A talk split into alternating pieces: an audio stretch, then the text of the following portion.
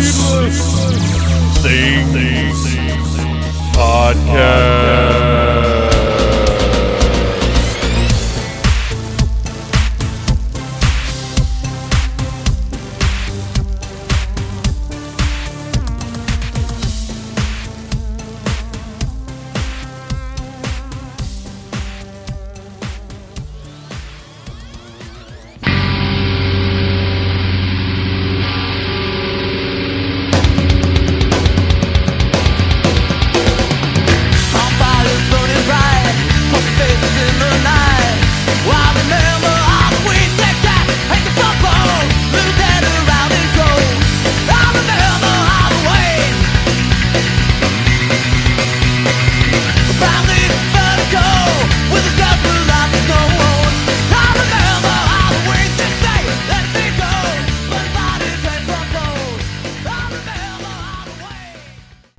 Greetings, Phantomaniacs! Welcome to the newest episode of the Needless Things Podcast, where we talk about terrifying toys, monstrous movies, mortifying music, and all manner of pop culture spookiness. I am your host, Diabolical Dave, and as you can tell from AFI's Halloween opening the show, this is our annual collection of spooky music called the Dead Man's Playlist. We have gathered our musical experts from around the corners of the world to put together a unique Needless Things experience. Uh, you will also be able to go on Spotify uh, if you follow Needless Things and find this playlist there. Although it may not be there in its entirety, because of course there's some things that we pick that are uh, a little too weird and wild to be found on Spotify. So we will have substitutions and variances where needed. Uh, this is a great fun episode that I love doing. Obviously, we'd like to do this for Christmas. I think we did a did we do a Valentine's Day one? I can't even remember right now because this year has been this past two years has been so crazy and ridiculous. Uh, tomorrow night, you can find me at the Village Theater in Atlanta, Georgia, hosting games for the Halloween Puckin' Fuppet Show. These are socially distant games somehow. Uh, I sent the guy who runs the Halloween Puckin' Fuppet Show, Mr. Bo Brown, our dear friend, uh, I sent him a message saying, Hey, do I need to know what socially distant games means? And he's like, I've got it figured out. And that's all I've heard from him. So I have no idea what I'm actually going to be doing. So if you want to see me potentially uh, winging it and being a little uncomfortable, come on out to the Village Theater uh, that is October the 23rd at 10 p.m. in Hot Atlanta, which, by the way, I don't mind Hot Atlanta. I think people who get a little too upset over people saying Hot Atlanta are kind of silly and probably don't like fun very much. Uh, so that is a spooky thing that's going on. Other stuff that's been happening uh, this week. I on the Needless Things YouTube channel, I posted reviews of NECA's new Puppet Master figures. Uh, go check those out. I did those sort of in conjunction with the Halloween Puckin' Fuppet show, so it would be a whole week of puppetry fun. Uh, so please check out the Needless Things YouTube channel. Subscribe. Uh, tell a friend about it. Do whatever. I, I love doing those reviews. Uh, had a lot, have a lot of fun with that, and of course, uh, throughout October, uh, been doing, been focusing on spooky toys. But November first, I already have the review that's going to be going up. Then it is the 112 Collective uh, Conan the Barbarian, which is very, very different from any 112 Collective figure that has come out before. Um, I can't wait to open this thing up. It arrived today, so I'm going to be reviewing it uh, possibly later today, but certainly prior to November the 1st. Uh, other things going on, we released a special bonus episode. It's a Needless Things special report. Our review of Halloween Kills. So go check that out. That is the newest horror sensation that's sweeping the nation. This thing's made a ton of money, which I think is great for R rated horror. Uh, very important that this movie do well. So check out our review wherever you found this podcast. You can find that also. Uh, follow Needless Things Podcast on Twitter, Needless Things Podcast on Instagram. Uh, Phantom Troublemaker on Instagram. Y- you know the spots. Join the Needless Things Podcast Facebook group. What else spooky is going on? Oh, new season of Creep Show has been a lot of fun. There have been a couple of uh, misses, in my personal opinion, but mostly hits. And the thing is, even the misses are fun to watch. And the love that goes into that show is inspiring. So e- even if maybe an episode isn't to my taste, I still love that it exists, if that makes sense. Uh, I've been watching, I've been continuing my marathon of Friday the 13th, the series. I just grabbed all of my Tales from the Crypt DVDs and I was about to throw one in. Then I was like, you know what? I just want to watch more Friday the 13th, the series. I, I legit love this show. There's tons of stuff on streaming. I found on uh, Paramount Plus they have because you know how a lot of the streaming services kind of you, you see the same movies over and over again it seems like. Paramount plus has a, a very different variety of older horror because that's one of the issues like if you go on hulu it's all stuff that's come out since 2012 so if you want older classic horror and i'm not even talking about 80s stuff here i'm talking about stuff from like the 60s uh, paramount plus has got some pretty cool things uh, every streaming service has like a Halloween section right now, or, or except was it HBO Max? I think you have to actually go to the horror section, which seems weird because in my head, and this just comes from when I was a kid and HBO was seen as this like cool thing. Uh, in my head, HBO's kind of the coolest service. I- I, can't totally explain why. Part of it is because we can watch our theatrical movies on there, which I, I really enjoy. And, and I want to clear something up. Uh, on social media or wherever, I've been very vocal about hating movie theaters. I don't hate movie theaters. I love the theatrical experience. Uh, I love seeing. I love the giant screen. I love the sound. I love you know the. I like sharing a movie experience with other people. However, I hate sharing a movie experience with other people because so many of those other people are dildos who are sitting there looking at their cell phones or having conversations or chomping their popcorn. What what moron decided popcorn was the ultimate movie snack? The snack that you literally cannot eat quietly, but most people just sit there with their mouths open like a fucking cow, just achum, achum, achum. It's ridiculous. Uh, so I, I, if I could go to a movie theater full of people that I know, like there should be like a test uh, to to see a movie with other people. Can you be quiet? Can you not use your cell phone for 90 minutes? Now, granted, a lot, tons of movies now are way over two hours, but uh, three hours. Three, put a three hour on there. Can you possibly go three hours without looking at your cell phone? If the answer is not yes, then you cannot see this movie. Or uh, do the little bag thing, whatever that bag is, where you have to put your cell phone in a bag. I think they do it for like movie premieres and stuff, or, or uh, screenings or whatever. I don't know. I don't live anywhere classy enough to do anything like that. Uh, so I, I I love the theatrical experience, but I hate the kinds of people that tend to be in movie theaters now. So, as much as it pains me to not support the theatrical release of movies, if I can watch something at home, uh, because we, I mean we've got a theater downstairs, we've got a projector, we've got a 90-inch screen. Uh, it's it's a pretty good setup.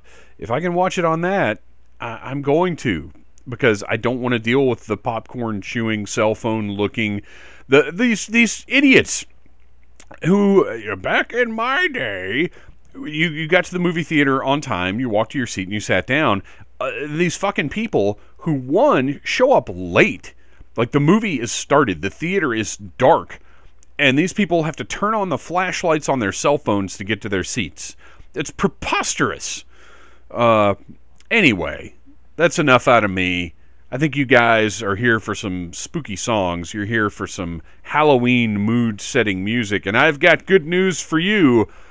The Needless Things musical crew, which I have no name for, is here to give you a fun time to carry uh, carry you throughout the rest of the Halloween season. So sit back, grab yourself an Ace Pumpkin Cider, my personal favorite beverage of all time, and enjoy Return of Dead Man's Playlist.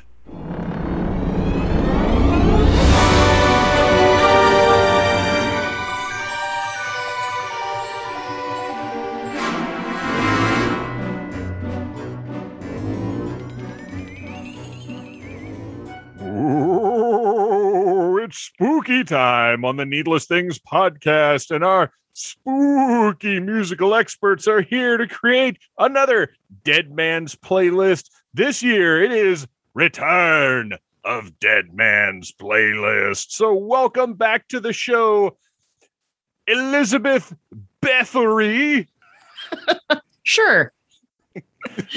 Noel. Don't go in the wood. Hi. and the Glowmania World Champion, Bob the Bloody Buzzsaw Burke. All right, I'm stealing that now. I'm going to use that this year now. I like that. You keep them all. Make all the t-shirts you want. Put them up on Pro Wrestling Tees. Not a bad idea.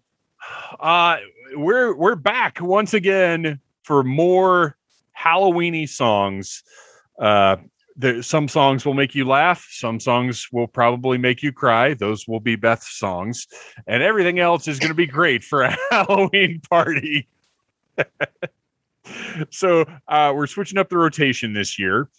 Let me get down to the bottom of my list. Well, first of all, you know what? Before we even get started with that, how's everybody's Halloween season going so far? We're we're a little we're in a little better shape than we were last year as far as being able to actually do things, even if it's just go to like Spirit or something like that.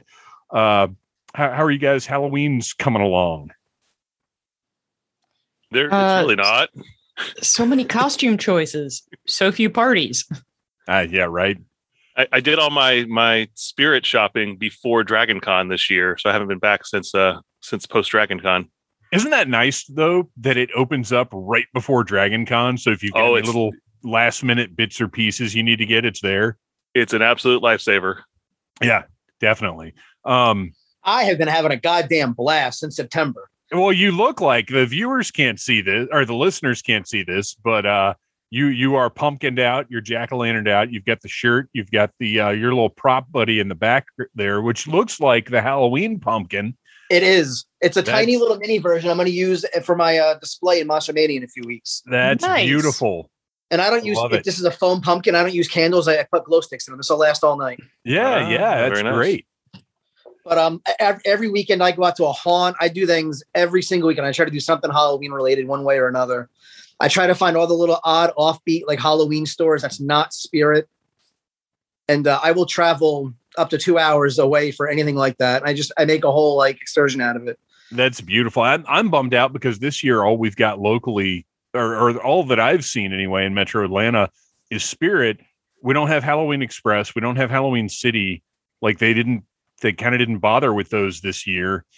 Uh, but we did go out to the Buford Corn Maze on Saturday, and anybody following me on Instagram wouldn't know this because there was nothing worth taking a picture of it is literally a corn maze. like That sucks. I what were you it- expecting? I I was expecting a seasonal treat, a jack o' lanterns little bullshit Halloween store to buy like crappy local decorations from. Scary Uh, children to jump out and try to stab you. anything, anything. Now, to be fair, my parents were in town, so we kind of had to wrap the whole day up by 6 p.m. because they're very old. And there is a haunted forest there that opens up at dusk. Ooh. So maybe the haunted forest is just like the bomb and I'll never know it. But if you go during the day, like I, I thought there'd be little booths with like Uh, Booths. booths exactly. Nothing. No, they weren't booths. There was just a booth, and it had like a fucking tractor in it. Like that did was. did you was- want to buy some crafts? Yes. Who doesn't want to go to to a a seasonal Halloweeny event thing and buy some kind of crummy ceramic pumpkin to bring home and put in a box for most of the year? Uh, My wife did just buy us a chameleon, so that's kind of Halloweenish. I saw that. That's Yeah. uh, that's Yeah. interesting. Yeah, we've we've acquired uh, adding animals to our collection. We've acquired a crawfish and a and a uh, and two what? A Yes, crawfish? a crawfish for our aquarium. Are, are you and, uh, raising it to eat? I was going to ask if you named him Mr. Pinchy. uh, his, his name is apparently uh, Carl, I believe. I think that's what Luke named him. Well, all right. Yes. So yeah, I guess the chameleon is a, is kind of a Halloweenish edition. Well, I like that you're keeping the C thing.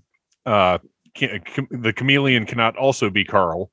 No, It's gonna have to be Craig the chameleon, His- or perhaps his name is- his- chameleon. his name is Boy George. Yeah, yeah. that's it. That's as it should be. exactly. Beth, anything going on? Any exciting Halloween activities? Well, uh, I, I hadn't planned it this way, but apparently I'm going to be doing some podcasts coming up soon about Nightmare on Elm Street movies. Nice. Who, That's who awesome. knew? I, I didn't even think I was the expert, but I As guess everybody knows, Freddy Krueger is your favorite. Well, I mean, I do like those movies, but I, all I did was mention how Dream Warriors is the jam, and uh, that got me onto some other people's podcasts. So I will post links when those go up, if Well, and when they go up. Well, hey, just- real quick to put you in the spot, then, since you're such a fan, what is your most favorite and least favorite of the series? Not counting the remake, the, the original Robert Englund seven movies, eight movies. Well, Dream Warriors, of course, is number one, but I just watched uh, two again last night, and man, that's actually way better than I remember it when I was a kid. Two is phenomenal. I love two. Two was the I- first one that I saw. I don't remember I- how old I was when I saw two, but it, I it was the same thing as Halloween three. When you're Yes. pissed off that it's it's not Michael Myers, that was me when I first saw two, and I was like, wait, no, this is actually really good. And shame on that writer for saying that there was no gay subtext for so many years. Oh yeah, that's preposterous. Right. Um, You know what's really funny though is I never noticed any of that in the movie until it was like. I I didn't notice it till I put out. rewatched it. Like I But didn't now- notice it when I was a notice it. kid. Yeah, like when when you know to look for it, of course you notice it now. But I like I never did until it was like it became a thing. No, no, I didn't. Well, I honestly, I don't know that I did until I actually met. Um, oh gosh, what's his? Is it Mark? Mark? Mark Mark Patton. Mark Yeah. Patton. He was at the first Days of the Dead uh, convention here, which, by the way, is still the best horror convention I've ever been to. Uh, Got to get you at the Jersey, Dave. he was. Yeah, oh, dude, I, I want to. I want to so bad. I, I there's so much stuff in the New York, New Jersey area I want to get up there for. Um, but yeah, Mark Patton was at Days of the Dead, and that was when he he did. Uh, he had a book that he was selling. Uh, Jesse's journals. He had he and he was so nice. He was so cool. Um, but yeah, I I love part two. But, uh, There's actually me- a documentary now that he yes, did. Yes, And I on- I think it's on Shudder. It is. I started it last night, but it, I, I ran out of time before I had to go to bed. But it, it seems really interesting. It is pretty good. So, all right. So, what's your least favorite then of all the Freddy movies? And we'll go up to Freddy versus Jason because that's in like the same continuity. Uh, probably the remake, honestly. No, not counting the remake. Only oh, the not counting, not counting the remake. Okay. That movie does not count. That movie doesn't count as anything.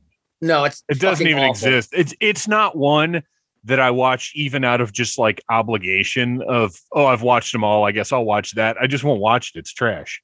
Yeah, I agree. It might be six. Freddy's dead. Yeah, I think that's the one that I just can't stand. That's my pick too. Roseanne Yeah. and Tom. Uh, just everything about it is Freddy's actually- dead. Freddy's dead. is- Five. Five is worse than six for me.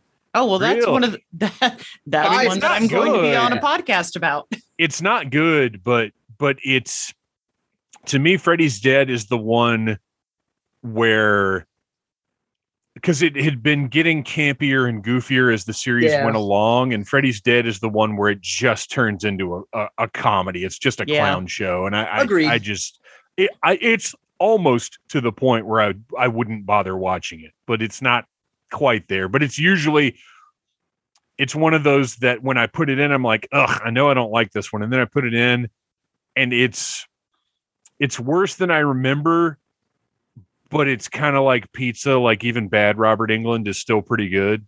True. I know I did not like New Nightmare the first time I saw it, but a, a second rewatch, I really enjoyed it. And it doesn't makes hold up today though.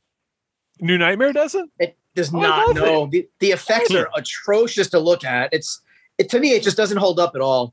Oh, yeah, it was the wow. mid '90s. Wow. Yeah, I don't I don't see that at all. I'm well, I mean Uh-uh. CG and, and you have to put on your 90s CG. Yeah, but I mean, other movies it. from the era look a lot better than that did. It just and that one just didn't hold up. I mean, I, I feel like people love it more out of the nostalgia for like for Wes Craven and to have Heather Langenkamp back, to have Robert in it, and John Saxon's in it. So I think it has a lot of nostalgia behind it. And Freddie looks amazing. To me, it's not part of the series. No, not at all. It's It's a meta. movie. Yeah. but but I do love it. I do love it. All right, well, we got to move on and talk about some music, and this time in our rotation, Noel will be kicking things off. All righty. Well, we're going to go back to a simpler time. If anybody was around during the early 80s, as most of the people who are sitting in on this uh, podcast were, uh, All of there was a fella by the name of Michael Jackson, and he was on top of the world. Um, obviously, uh, he had a big album called Thriller, and uh, he had a, a couple big hits off of that. And a guy came along and decided to parody one of those big hits. And of course, that man is Weird Al Yankovic. Um, he parodied the song Beat It, which became Eat It, but he goes a little bit further than that. So for my first pick tonight, There's a homicidal maniac who finds a Cub Scout troop and he hacks up two or three in every scene. Reveal the secret ending to your friends. Don't spoil the big surprise. You won't believe your eyes when you see nature trail to hell. Nature trail to hell. Nature trail to hell in 3D.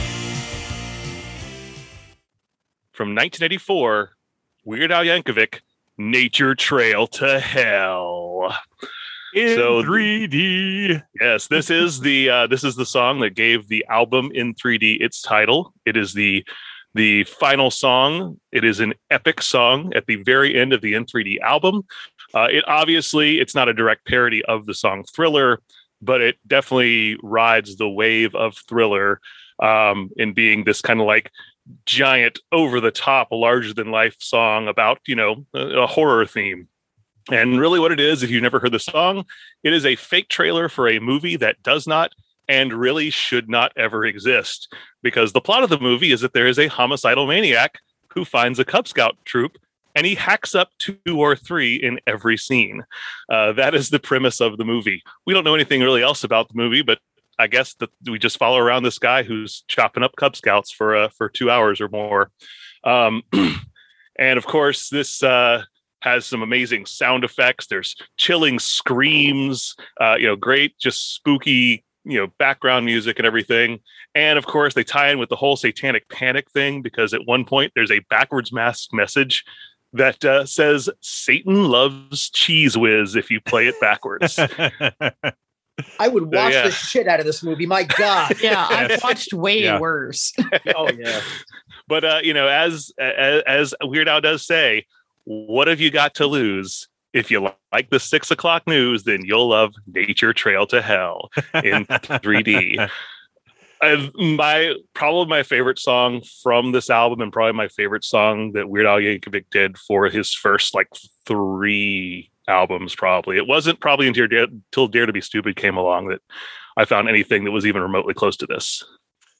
Well, and it's this is the one, and granted, this was only his second album. Yeah, second full length album, and really the first album that felt like a coherent album. Uh, yes, yes, because uh, Weird Al, the self-titled album, was essentially just a collection of things he'd already done. Right. Uh, but this sort of established that last epic track that would appear on so many of his albums. Biggest Ball of Twine, Albuquerque, Genius in France, all were the Right. big, big uh, finale songs. Th- this set the stage for that big closing act, so to speak. Uh, but uh, yeah, I love this song. This is not my favorite spooky Weird Al song. I'll keep that one in my Mm. pocket for a later date. Uh, but it is fantastic. To me, it was always basically making fun of the Friday the third uh, Friday the Thirteenth movies. Right. Um, and and it's it, it is it's perfect. It's it's Weird Al singing about a made up horror movie. I mean, it it it it hits all the right buttons for me, and it's perfectly executed. Uh, it's it's been in my Halloween playlist as long as I've had a Halloween playlist. It's fantastic.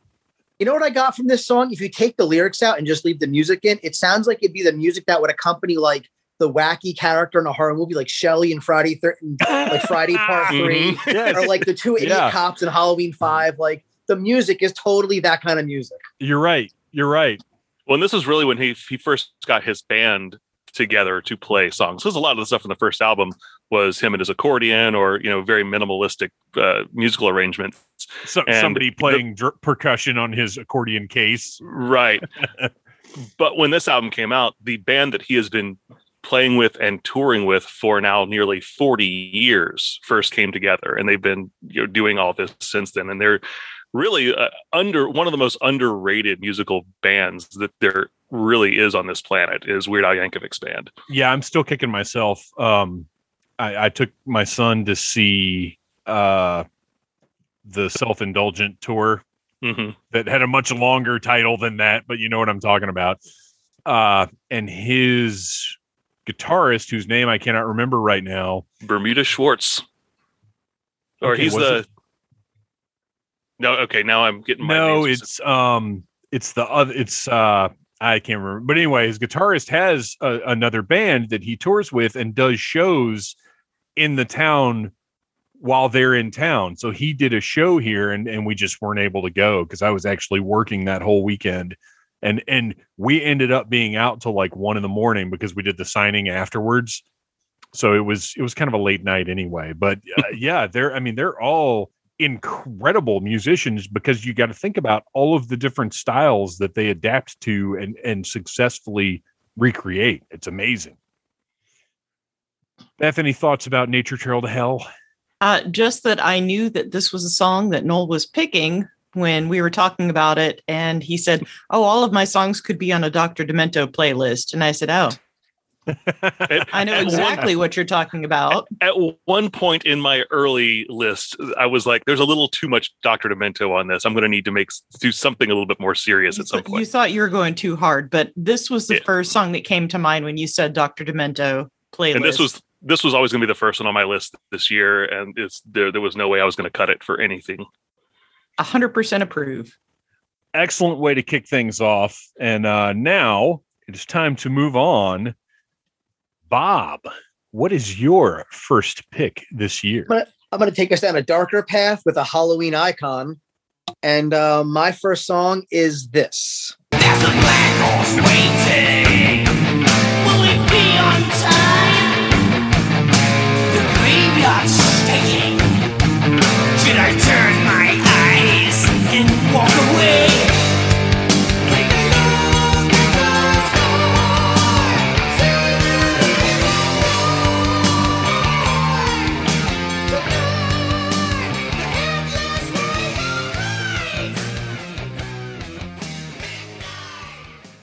I was Mercyful Fate, Legend of the Headless Rider.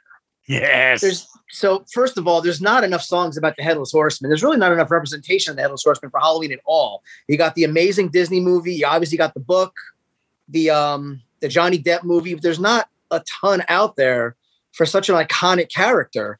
And uh, to me, this song embodies what the whole legend of the Headless Horseman really is.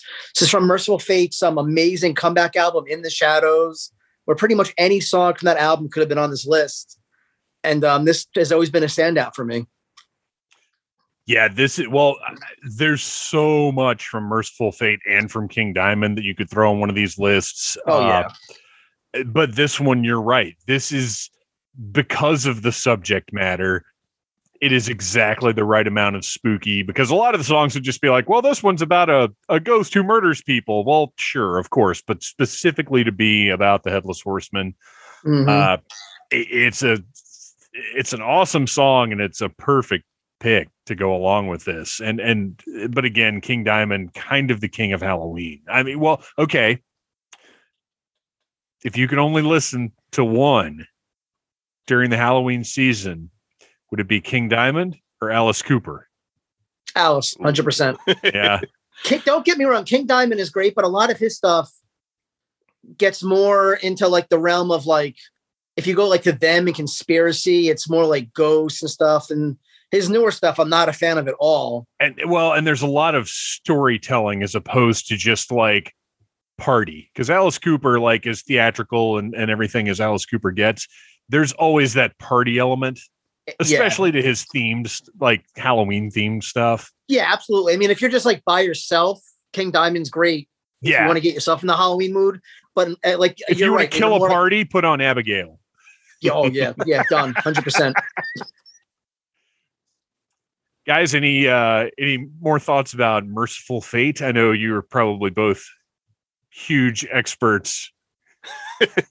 I, I noted that this is a uh, it's a very long song with several false finishes, and Yeah, uh, it, it, I- is, it is a long one. I'm sorry about Like that. it's I- It is a agree. very long one. it's the AEW main event of Halloween songs.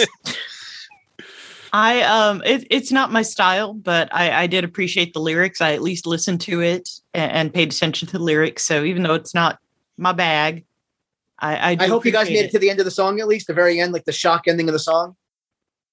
I don't I remember. did, but it's been like three weeks, so now I'm, Yeah. I'd have to. Uh, the end of the song, basically, the so the headless horseman's chasing the singer down, and in the end, he catches him, and you hear this this disgusting like smush kind of sound. Schl- I would call it schlurping. yes, There you go. I do. There you go. That's that. that's, that's a good way Okay. putting it. It's it's And a he, um, it's a heavy schlurp. Yeah, it's, it's pretty it's pretty gross. And he it, it turns out that he gets he gets the guy's head, and he says, "Um, I hear his laughter in the distance. Actually, it's my laughter. He stole my head." well, we are going to move on. It is time for my first pick this year. Uh, in in 2009, I had my first experience with the band that created this incredible Halloween song.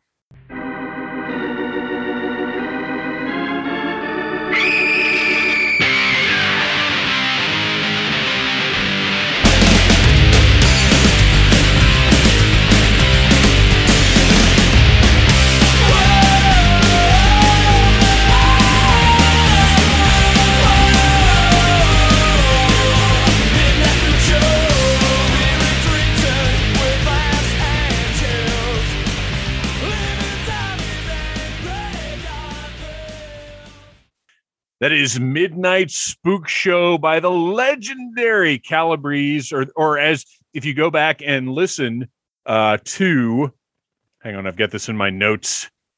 Uh, oh gosh, this is wild. Uh, episode nine of the Needless Things podcast. You can hear my interview with the brothers Calabrese, uh, as they jokingly said. Uh, Calabrese is a band from the West Coast who are from day one out of the gate absolutely incredible. And Midnight Spook Show was the very first song I heard from them. And it is the perfect song to open up any Halloween playlist or CD or whatever the case may be. Uh, I met him at Dragon Con in 2009. Uh, talked to Bobby just a little bit, just the nicest guy in the world. And I found this on because at the time I wasn't staying at Dragon Con yet. I would go down and hang out all day and then come back home. So I didn't actually get to see them that year. Uh, and I didn't buy anything that year. But in putting together, like trying to find Halloween songs, after Dragon Con using, I think, Frostwire.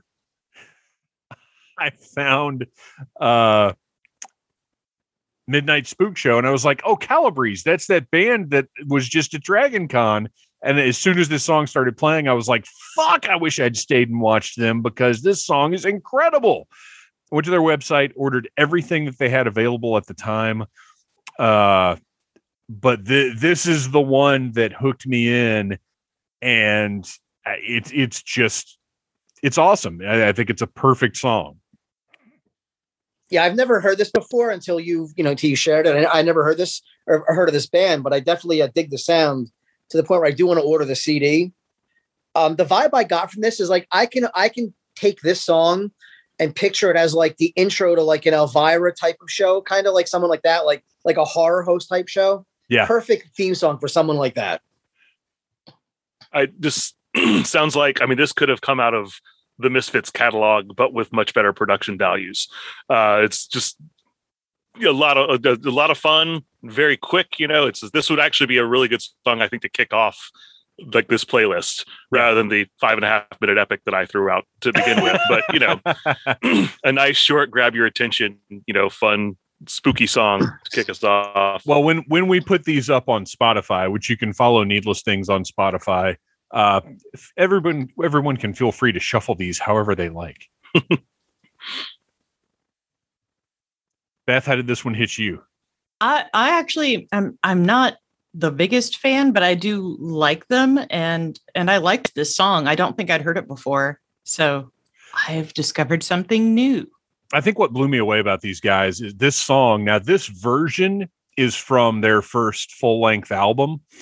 Uh, which think about that. This song, as great as it sounds, is from their first album. This is an independent band. This isn't some like big label band. Uh, but the original version of this song came from an EP uh, that they put out, and then they re-recorded it and put it on this album. So I mean, from the start, this is what these guys sounded like. It's it's phenomenal, and they have only gotten better since then. And I believe they're in the studio working on a new album now. But if you have not listened to Calabrese, I, I cannot recommend them strongly enough. They're awesome. All right, I should have put my notes in a different order. Beth, wrap up round one. You were just trying to find a way to skip me, weren't you? I really was. Uh, for my first pick, I went with a, I guess, goth classic. I mean, I could have gone classicer, but uh, this is this is one of my favorite songs of of the genre, I guess, and uh, that song is Under blue moon, I saw you. So soon you'll take me up in your arms. Too late to beg you or cancel it, though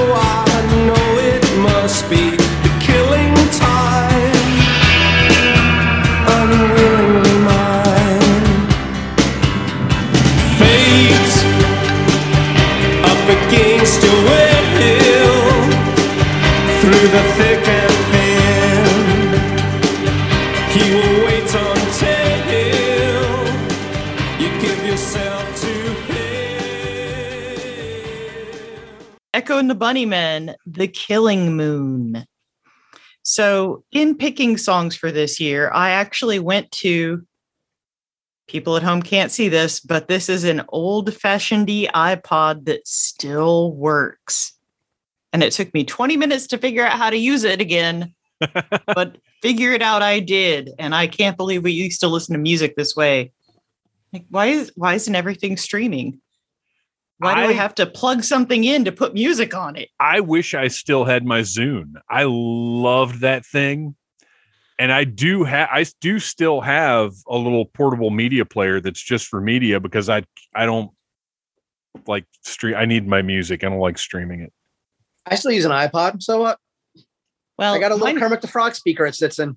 mine still Beautiful. works, and I still have the stereo that plays it. So that's why I haven't Awesome. gotten rid of it. But uh, one of my favorite songs on my Goth Talk playlist is this Echo and the Bunnymen song. Now, I know, Dave, that you do not like Donnie Darko, but this song was very popularized by being featured heavily in Donnie Darko. It was a great song before that. It just kind of repopularized it. And there's nothing wrong with with like I don't I love it when some old classic thing is has attention brought to it by well I mean think about like Wayne's World and Bohemian Rhapsody. Think about what that did for Queen. Like that kind of stuff is valuable. Like I think that's great when a creator is able to sort of pull something else and and bring it along for the successful ride, I guess. but it's it's a beautiful song honestly it's got a great opening guitar riff it's got strings. It's beautifully arranged. It's got this very I, I don't know musical terms. You're talking to the wrong member of the household for that but it's got this very kind of broad rich sound to it. Very but I, I guess yes. I got a lot of like atmosphere out of this song. It's it it I've like it, I, it wouldn't be good at like a Halloween party, No. but it's good atmosphere and like background kind of Halloween type vibe. It definitely has as like as a good like vibe to it though. I I'm actually to say it would be good at a party because you do you can't have a hundred percent energy all the time. Now, now not for like a big ballroom like rave type party, but if like a house party, you want to have those sort of lulls where there are two or three songs in a row that kind of bring it down a little bit, and then you ease back into the high energy stuff. I think this is perfect for like mid playlist stuff. Well, and, it's, and Yeah, this when isn't like like a super. edibles. And this isn't like a super slow song. It's a mid tempo. It's you know it's Yeah. it's fairly upbeat for what it is. It's not a it's not a party rocker. upbeat Um, for I've- what it is. I've seen people dance to it at the chamber. That's all I'm saying. oh saying. yes, I've I've seen Well, and have danced to this song They'll many dance times to in my life. Anything by depressed commode. That's true. So real, real quick to kind of pull back the curtain for everyone listening, like we, we had like a group chat that we, you know, we we share the songs and everything. And when Beth shared this, I asked how like I knew this song from somewhere. It was not Donnie Darko. oh yeah. I- Did you figure it out? Yes, and it's the stupidest goddamn thing too. It was in an episode of Titans. oh wow, Yeah, Crazy. huh? I, was it one? Was it one of the ones that like played over the end of the show or something? yes. Okay. Okay. I forget what episode. Like something big and dramatic happened, like like the end of every episode of Titans does. Yeah, and, like, yeah. And it just Which, it by the way, played during whatever that was. I, I can't Titans remember what episode, but that's Good that's where it was. Yeah, it's it's pretty badass. It may not be the Teen Titans you want, but it's the Titans we deserve. Uh, yeah. I when I when I saw the title of this, it wasn't what I thought it was going to be. I, I wasn't familiar. I, I I don't. I couldn't put a finger on what I thought it was going to be, but I was like, oh yeah, I'm I'm I'm familiar with this song. And then it started playing, and I was like, I don't know what the fuck this is. this So- is so one you- um when i as as i mentioned before i i host trivia and i my favorite one of my favorite nights to host is right before halloween and i put together a list of songs. This is one that always makes into my halloween trivia playlist and there's one that people are like oh yes i love this song. I haven't heard this in so long every time i play it. And i'm not even a huge echo and the bunnymen fan. This is probably my favorite of their songs. Like a lot of their stuff i could just live without but every time i, I hear agree. this one i'm i'm cranking it So Dave, you saw that I posted my first song and you just assumed it was going to be a, a, a mood killer, a room killer. I mean, I'm I'm not saying it isn't. I'm just saying it goes in the middle. Okay. when when when when everybody's like, "Oh, I need to go to the bathroom or refill my beverage or something." Look, call I the hold- suicide hotline. I hold back my saddest stuff from you. it's, I it's not go a nick so, cave so much darker. it's not a nick cave murder ballad Right. Jeez, Is saddest songs going to be a potential future uh, episode? no, please No. don't. I couldn't handle it. Good lord. All right, well, it's time now to kick off our second round. Noel, what have you got for us? Well, I'm gonna uh I'm gonna I'm gonna do exactly what you're just saying. Like right in the middle of that house party, you need to kind of have a nice little little break where there's some good mid mid tempo stuff. And in the words of Kyle Broflovsky, Disintegration is the best album ever. so for my second pick from 1989,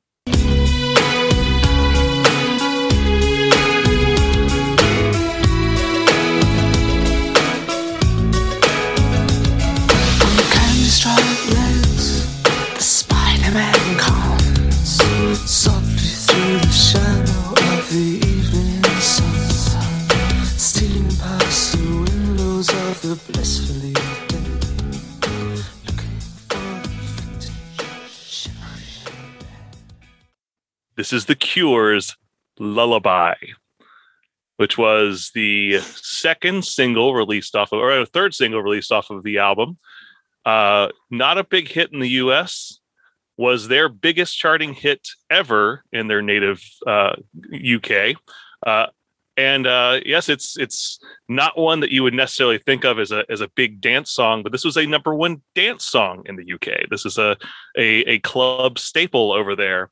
Um, you got your you know song about uh, the spider-man having you for dinner tonight and while disintegration is a great album and i don't know if there's anything else in the album that really qualifies as being spooky. I would say something like prayers for rain is really kind of dark because it's about essentially being buried to death Mhm. um, but this is definitely the most Being buried to death. you will just just be buried alive and praying for rain so that you No, I prefer buried to death. Buried to I- death I sounds like- way darker. yeah, I like this new term. This is good.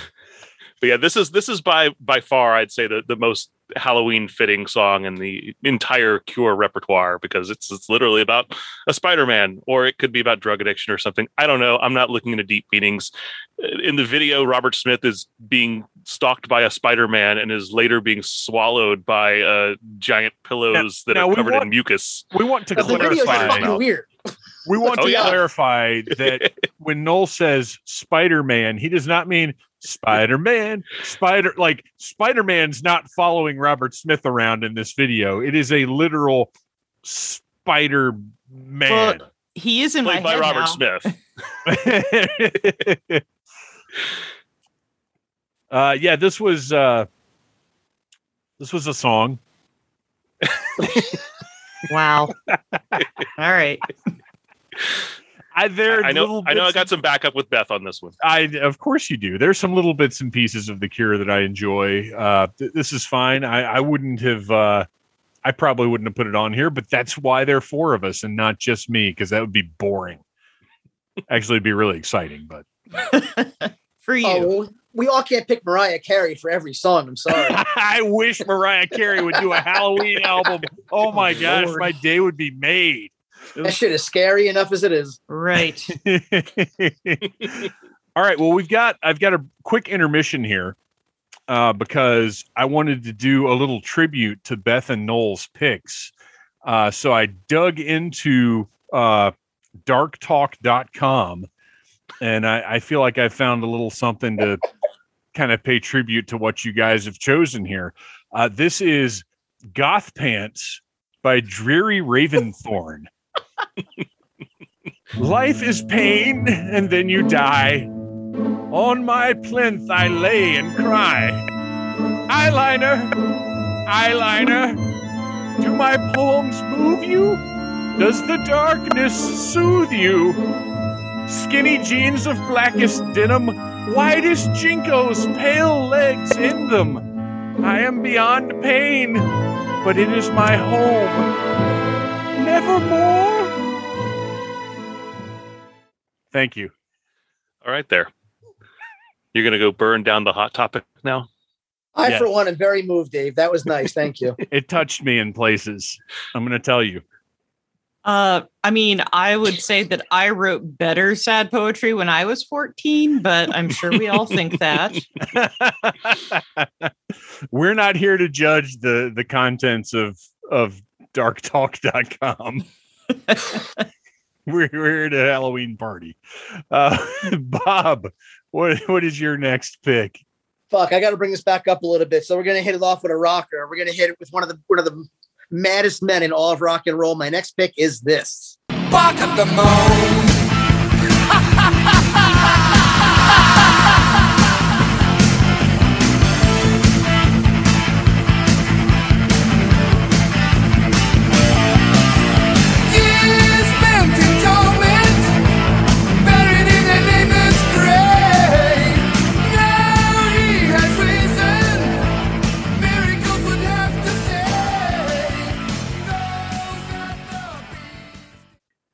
Ozzy with Bark at the Moon.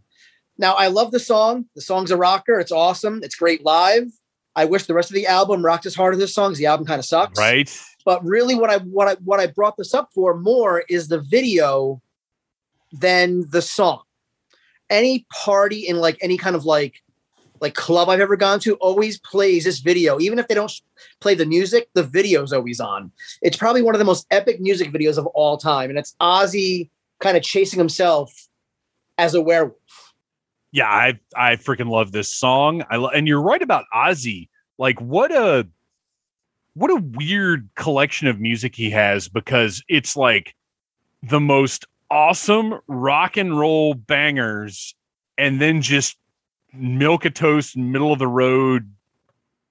It- That's the, this whole album. so weird. minus this song. well, this I mean, it's, one of his, his it's worst whole, his whole solo career, though. He would have like maybe two or three really, really good songs on each album. And then everything else was just kind of mush, white noise almost. True. I guess I, what I what I more wanted to talk about too, aside from the video, is this might be one of the greatest practical effects werewolves ever created. I mean, like ever in movies. Period. When a, when a lot of movies like do like a practical effects werewolf, you can't necessarily tell who the person is. You see more the monster than the man. Um, but this one, like you look at, it, you know that's Ozzy Osbourne as a werewolf. He never loses the identity of being Ozzy, and it just stands out as such like a horrific visual to me that it just it deserves like a, a spot on this playlist, hundred percent. I mean, second only maybe to Michael J. Fox and Teen Wolf. Oh yeah, I mean that's it doesn't get much better than, than than that. Let's be honest. Scott Howard's a badass. I'm I'm trying to look up who did because I feel like I remember seeing uh like a behind the scenes thing on MTV when I was a kid about the making of this video. And I'm trying to look up who did the effects and who Yeah, made I, I couldn't find I couldn't find it. I did look. yeah, I couldn't I, find can't that. I Um, can't find how bizarre is that? Because it I'll is tell you one thing I'd love to know. This this is like right in like the height of like Ozzy's like decadence. This is when he's you know like like drinking Motley Crue's piss and stuff. Like this Right, is all this right. era. Like I would love to know his condition when putting this stuff on him, because especially back then, this process was hours long. Yeah, this would have been like 10 hours in a chair. Yeah. So the, what was Ozzy's condition? Was he just so intoxicated he just passed out and they just did whatever they wanted to him? Did he actually stay straight and sober for a day to let them do this? That is what I really need to know about this more than anything else. Yeah, this is 83. And what's well, what's funny about this, and this is something that struck me, you know, the album cover, what he looks like there doesn't look anything like what he looks like in the video. No, so he had to do it at least twice, at least. And the I have uh, Art Asylum released a big, like 18 inch figure yeah, with fur of and it's more white this than it is werewolf. like yeah, it, it seems lighter, but when you squeeze it, it plays a little bit of the song. It's it's phenomenal. And I've still got one mint in box because it seemed like something that I don't know what I I'm not a mint in box guy, but that seemed like something that I just yeah. because the box is incredible. Uh, McFarlane did a figure too, kind of when they were do, pumping yes. out like music figures every other month. They they didn't. Their second Ozzy figure was the the Bark at the Moon version, and it is phenomenal. yeah, because the first one they did was it came with like the church windows and the Yeah, it was just and the doves and all Yep. the stuff. Um, I can't find anything about that. I, we're we're biding time while I try and find something about this video, and it's wild. I can't find anything. And it kind of gives Uh, me like an old like Hammer movie kind of feel to it too a little bit, which I really appreciated. It, The way the well, it video kind of set does. up. Yeah, and and that's appreciated because everything that you see is is Universal Monsters influence, but Ozzy, you know, being from England is Yeah. is going to have more of that hammer influence. It makes sense, but like, uh, it's a great video. It's a great song. Everything about it, like this is this is ultimate Halloween rock stuff. I love it. Are you looking at Oh, the sad oh, oh. people? Oh, yes, oh, one sad people. Oh, no. What do you think of this? I love no, I love the, the song. I was, you know, I, I was not a huge Ozzy fan solo ever in my life, but uh, this was one even when I was, you know, growing up was uh, always a favorite of mine. Of course, Ozzy Osbourne was kind of, you know, he was very taboo when I was, you know, in oh, sure.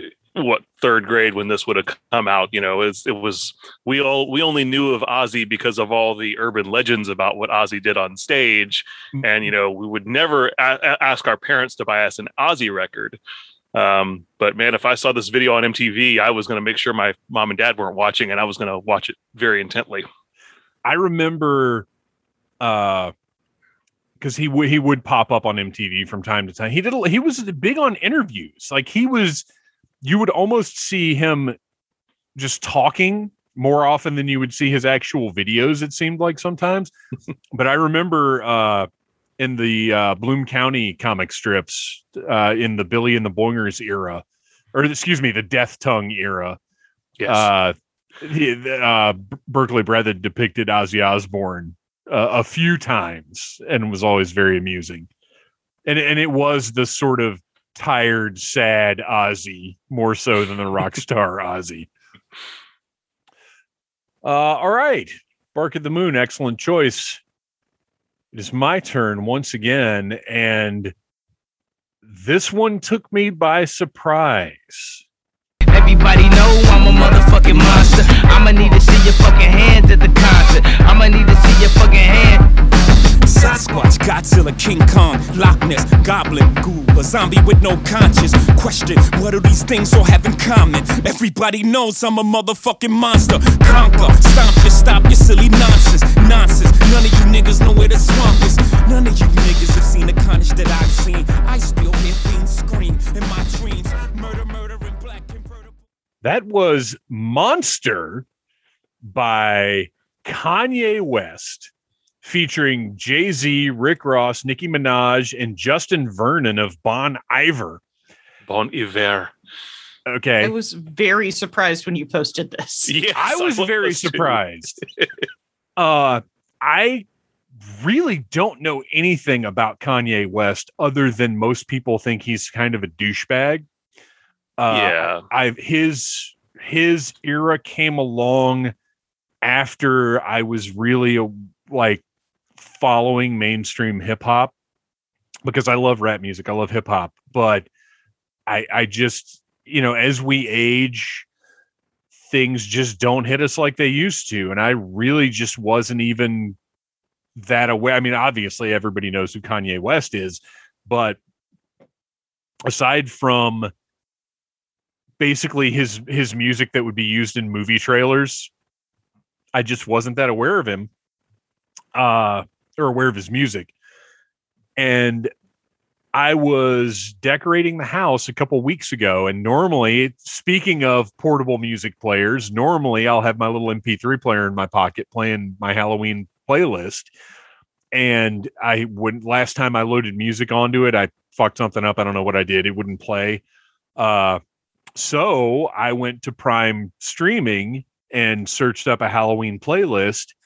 And this was like the second song, and I didn't know what it was because it's my phone's in my pocket and I'm hanging up lights and stuff. And I had to stop. I was like, what the fuck is this? This is awesome. And I just stood there. I stopped what I was doing and just listened to the whole song. I pulled my phone out and I was like, okay, Monster, Kanye West. I've got to add this. I've got to, I bought it on the spot, bought this one track. It blew my mind how good it was. And especially, and again, somebody who it's a name that I know, but I'm just not that familiar with their work. But Nicki Minaj's verses are unbelievable. The way she hops between characters. Uh, but the song, there there are really two kinds of Halloween songs to me. There are songs that are outright Halloween songs, like the stuff you find on Halloween Hootenanny and like Monster Mash and The Blob and like that kind of stuff. And then there are songs that are are really pop music that have overtones that are so good that we can add into our Halloween playlists. And this one is that because it's it's about ego it's about biz it's about the hip hop business it's about who, how you have to be in the hip hop business but there are direct references to horror themes in this and it, and it just blew me away uh it, it's so good the production is incredible everybody's verses are incredible uh it, and, and it, i just had even though it, I think I heard it like three days before we made our picks. I, I had to put it on here. It's so it's such a good song, and it, it's great. It just again, just a great playlist song. So Yeah, you it's not- guys were already familiar with this, I'm guessing. No, No. I- oh, okay. I had not heard this until you posted. I don't like Kanye. I don't like Jay Z. And I was like, what in the what the fuck is Dave doing? So I I said, all right, let, let me figure out what the fuck Dave's doing and listen to this song and watch the video. And I'm not gonna lie, I actually kind of like Nicki Minaj sometimes. I know it's very out of character for me, but uh it was actually a pretty good song. And I was really surprised because I was like, what? Dave listens to this? Well, this no, is- this this came at me out of nowhere. like I would, you know, normally for a big song by a very popular hip hop artist, I'll pick it up, I'll download it, I'll have it available so I can play it when I'm doing public performances and stuff. And so something like this, that's apparently this was a huge hit, and I was never Right. aware that this existed. From- Somebody from just a huge hit completely, From ten years ago. yeah. and somehow it just completely Oh God, it's missed my that old. radar. I didn't even notice that. yeah. yeah but i was the same way i was just like I- i'm sure that once i hear it kick in i'll recognize it i was like i don't recognize this song how is this possible with all these big names on it and yeah it was i had the same reaction you did once i got to the because i was like all right this is good this is good and then when nicki minaj came along i was like all right this just this just hit a new level It- so it- and I, that's exactly what it is. When she hits, it's it's already it's already great. Like before it gets to her, it's already great. Like the beat is incredible. It's dark. It's weird. The production is awesome. But then when she hits, it just levels up so much. So I have previously heard the song. Um, may I tell a story real fast? Please do. so last so last year, obviously, we were in the midst of the height of pandemic. Sure. but um i don't live far from atlantic city atlantic city has been lawless this entire time they do not give a fuck so last halloween atlantic city hosted a party. I'm like fuck it it's halloween i'm going. Whatever happens happens. I'm It's going. It's the. Florida of the North. oh it's worse. It's amazing. Atlantic city is fucking lawless. It's great. So i go to this party and they had to somewhat keep up with like covid protocol. So the party was limited to 100 people. Wouldn't sound like it'd be that exciting but it was you know what? It's an excuse to dress up drink and just go out. So i'm doing it. Yeah, yeah. Last year, anything would have been exciting. yeah so this this was awesome so i go and there's some there's some good costumes there's some you know some interesting i was Goldust from the wwe Oh, okay. I- yeah, yeah. I remember you putting Yeah. the pictures up. I had a blast. Um, Yeah. So there were some good costumes. I would say roughly 50% of this party was just females looking for attention.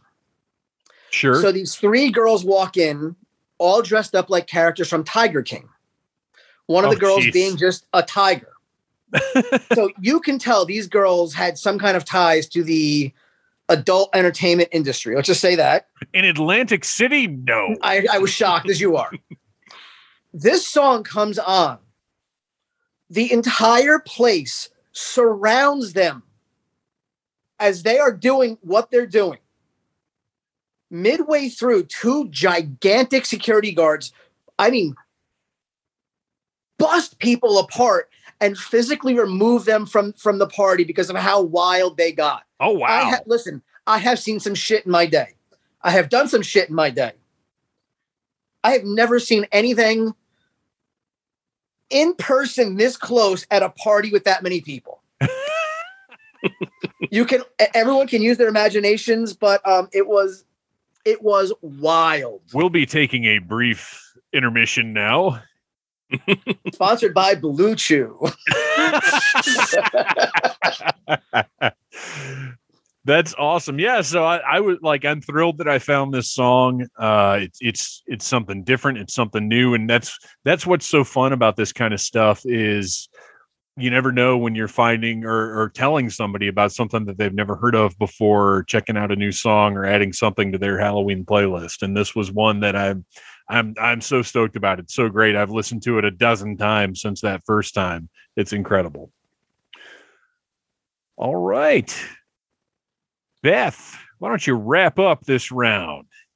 Well, I was pleasantly surprised to find that you were not horrified by my next pick, which is You hear laughter cracking through the walls, spinning. You have no choice. You hear laughter cracking through the walls, it's spinning. You have no choice.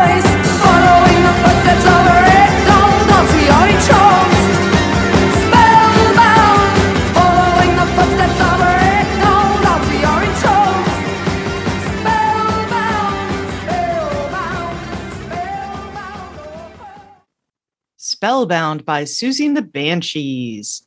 I am a huge Siouxsie and the Banshees fan, and honestly, it was really kind of hard to nail down which one of her songs I would pick because there are a great many songs that could qualify for Halloweeny or spooky or you know just the song Halloween would have worked fine. The most the most obvious choice, but uh, I know, but but I picked this one. It's and and to defend all of my choices, Dave, I have danced to every one of these songs that I have picked.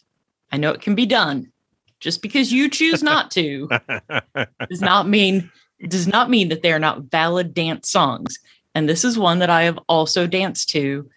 Um, it is again something that could be described as very lush in sound. Uh, Budgie leans heavily on the toms. Uh, the video's nuts.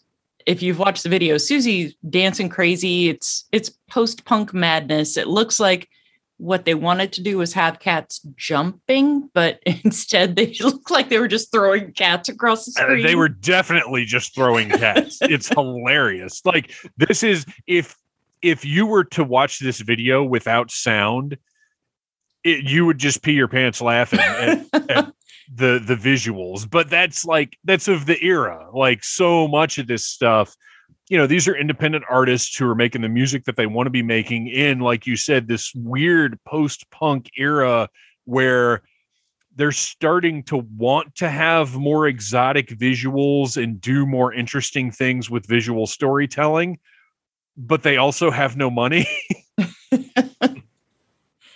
so they just throw cats. Uh, they just what throw I- cats, just throwing what I did not know until I looked further into this song. This song came out on my birthday Oh, just several years before I was born. sure, sure. Or This no, didn't come out actually- before. It's good. no, it this didn't. didn't come before you were born. Several years before I was old enough to appreciate it. I say not to reveal your age, but uh, Oh no, I'm well old enough. They started up when I was a tiny toddler, but uh, Siouxsie and the Banshees has been around for a very, very, very long time. yes. And if you're not into them now, what's wrong with you? well, there's so I many will bands actually- that were that, that have been around for the last 40 years that are inspired by them. You, yeah, I'll actually second that. And and the one of the reasons that out of all the like gothy tragic music out there that I'm not a fan of, one of the reasons this that Siouxsie and the Banshees did penetrate my uh punk rock weird exterior or whatever the fuck I am uh is because Face to Face was featured in Batman Returns. That that was actually on my short list. that- well, and that it's like there, like you said, there are a lot of Siouxsie and the Banshee songs that could go on to this playlist very easily. But that's that's the one that I was like, well, I have to accept this because it's related to Batman, and from that point on, pretty much everything that they did was cool with me. Uh, but yeah, this is this and and a number of other songs are are on my Halloween playlist. It is, I mean, you're talking to somebody who's a big Tori Amos fan, so. When, Well, when, Siouxsie is- the female Siouxsie the Banshees are, when it comes down to it, Siouxsie and the Banshees were a punk band that adopted kind of the goth thing and not really the other way around. So I can see being an old, you know, a big, a big fan of punk music that you would be Oh, a it little had bit more nothing to open to, them. It, it was But- all about Batman. Well, yes, Yeah, that makes much more sense. Yes. I'm Yeah, with Dave on this- this one. this song I will say has some of my favorite guitar work ever. Uh, John, I've never known how to pronounce John McGeoch or John McGeoch, the guitarist who came on right before the album Juju, is probably one of the greatest rock guitarists that never gets any praise whatsoever because he's so creative. Um, and this song with it's got like a very like loud, quiet, loud, quiet dynamic. Um, just just brilliant. I, I'm a big fan of a early '80s jangly guitar. I'm a super sucker for that. this song's not quite in my wheelhouse, but I appreciate the um like the like the the atmosphere the song creates. Yeah. Very like I don't want to say like melancholy, but there's definitely like a like a bit of a heaviness to it while still kind of being a little lighter in tone. If that makes sense. I don't know. It's it, I got I got a, a vibe from the song that I, I did like. It it it feels like being in like a magical forest or something. While chewing five gum.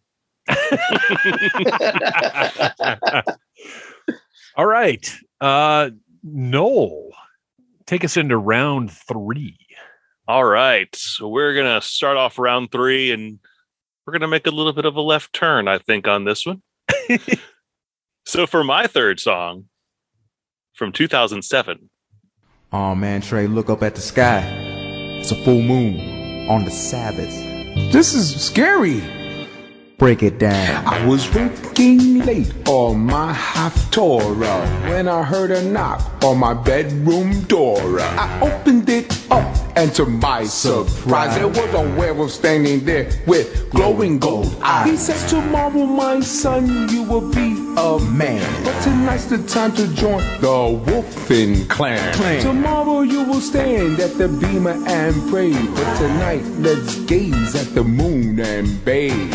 Werewolf bar mitzvah, spooky, scary. Boys becoming men, men becoming wolf. Werewolf bar mitzvah, spooky, scary. Boys becoming men, men becoming wolves.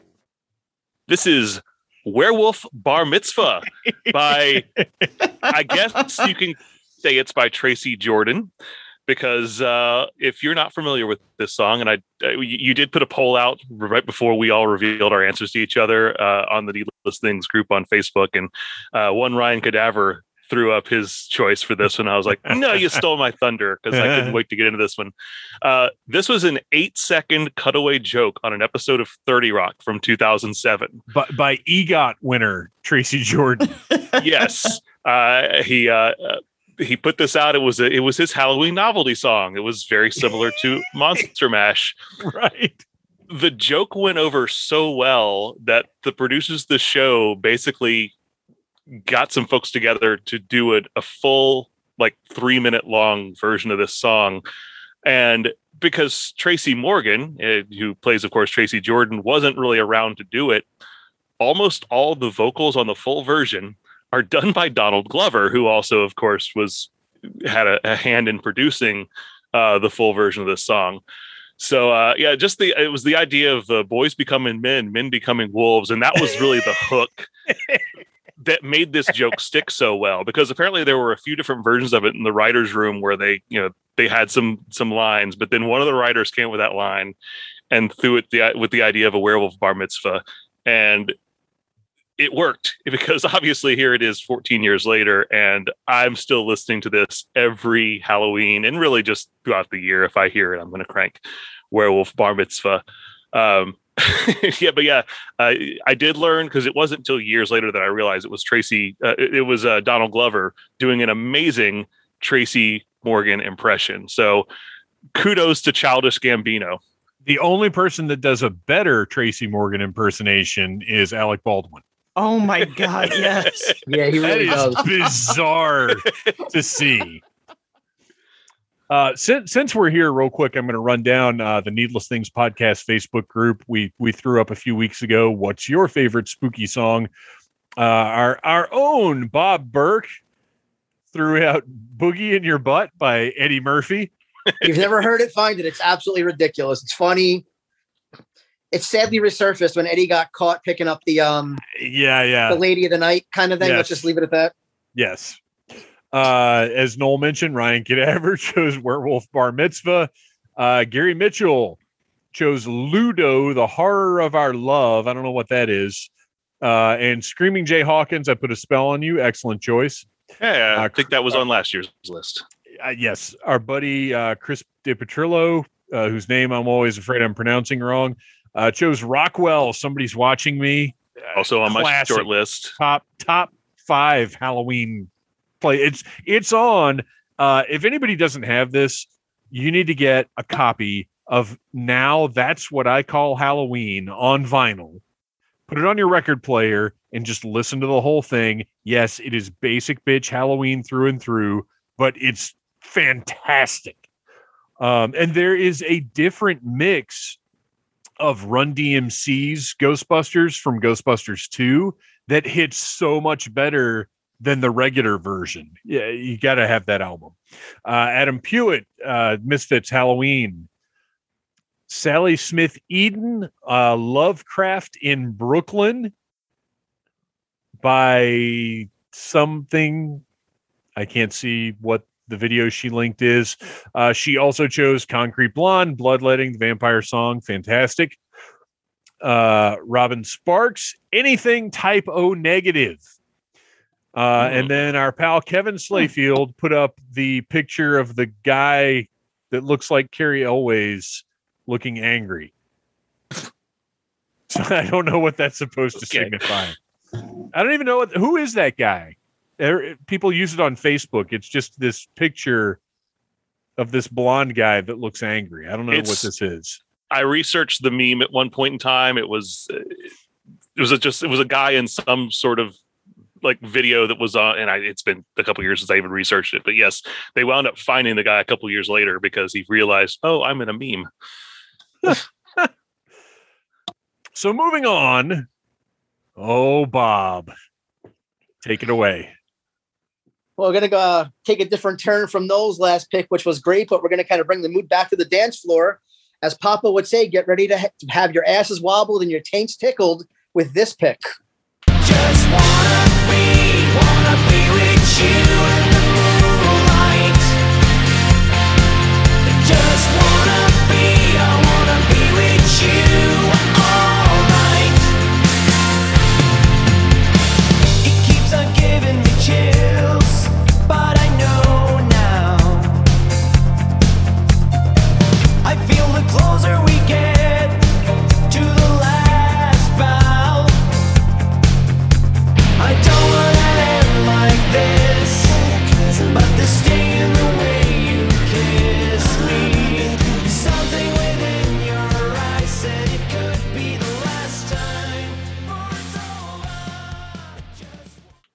That was Ghost with Dance Macabre, one of my absolute favorite Ghost songs.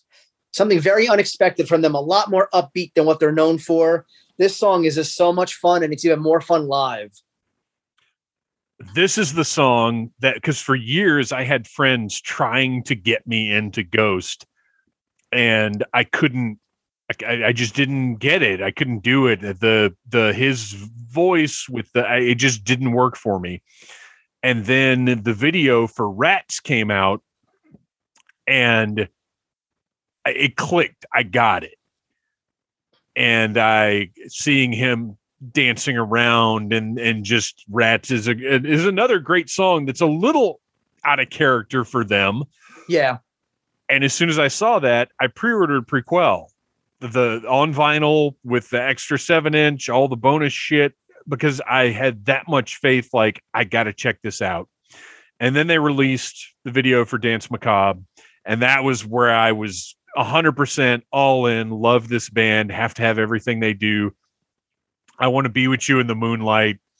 Is ah, I It's just so good, right? Like fucking love this song so, So- much.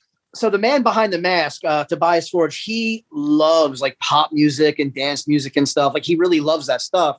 So for him to finally do one of these is something that he really wanted to do, and like it kind of didn't fit the vibe of like the other Ghost albums, Yeah. but he was able to make it work for this one. Um, live, the song is insane. Like look, like um, look up a live clip of this song from a concert.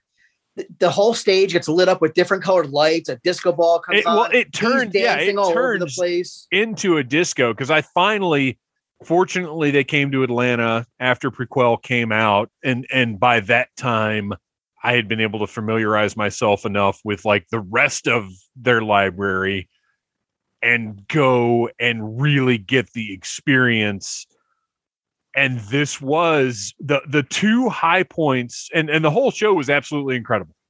But the two high points were uh Dance Macabre and then oh shit, who uh who is it that comes out and plays the sax?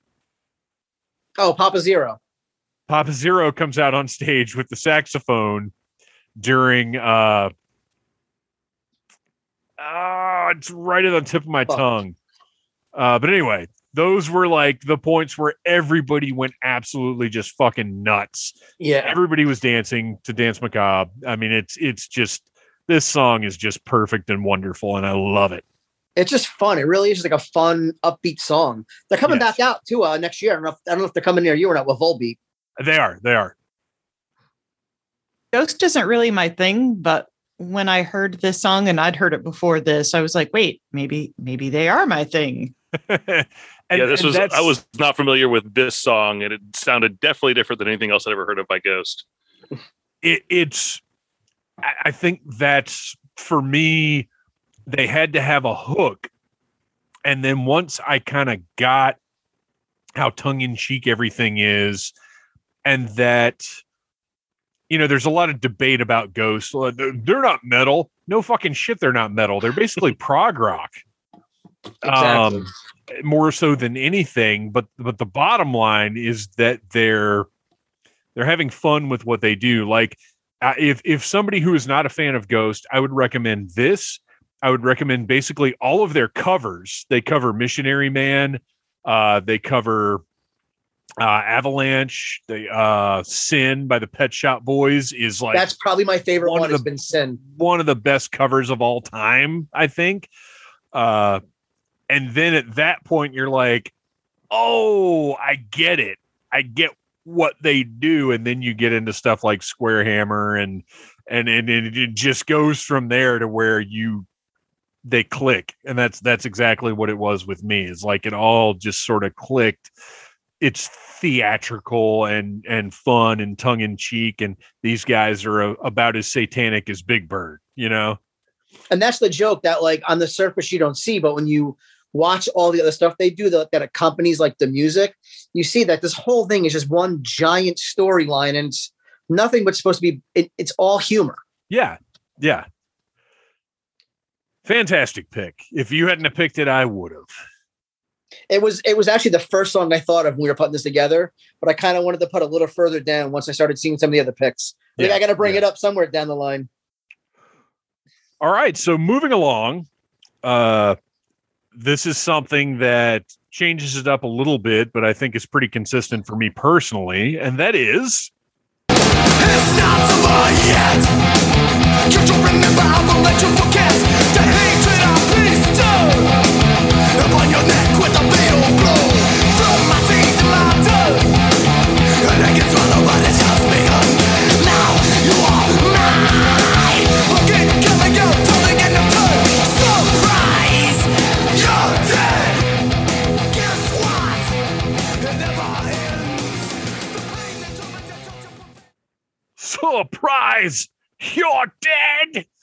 Uh, from Faith No More's first album with Mike Patton, The Real Thing. So their Uh, first album. not their Yeah. first album, but their first album with with Mike Patton. Their first album. Yeah, all right. with some some of us can appreciate. The Chuck Mosley experience. Yeah, it's I've I've grown to. I, I- I've got a soft spot for it. I'm never going to choose it first, but but I get it. Uh, but yeah, surprise, you're dead. Uh, Just a a, a churning horror experience. Really, if you watch the video, it's all stuff that was shot in uh I think it was Chile while they were on tour. And it's just weird weirdness in black and white. Uh but the song itself it's pretty self-explanatory. I always kind of took it as as a particularly violent vampire that like would would kind of feed but really didn't give a fuck if you just died tore your head off whatever. It, it- this this has always been kind almost like a a gore song to me in a weird way. Yeah i got that Uh, vibe too from this actually. Uh, yeah like the visuals in my head are would be like some really like heavy metal style animation of some kind of like madman just tearing people apart and just blood spattering everywhere like that's to me that's the video that goes along with this song i Uh, kept but- envisioning the raiders of the lost ark guy with his face melting off the song too for some reason sure absolutely. i just kept getting that throw that in there too. Any anything horrific and violent and gory, I think would go along with it. Uh, but what's interesting is this is very specifically a James Martin song. It was actually composed in the 70s when he was in Agents of Misfortune with Cliff Burton. Uh, and he brought it back out, the the musical part of it, uh, brought it back out to perform with Faith No More for the real thing.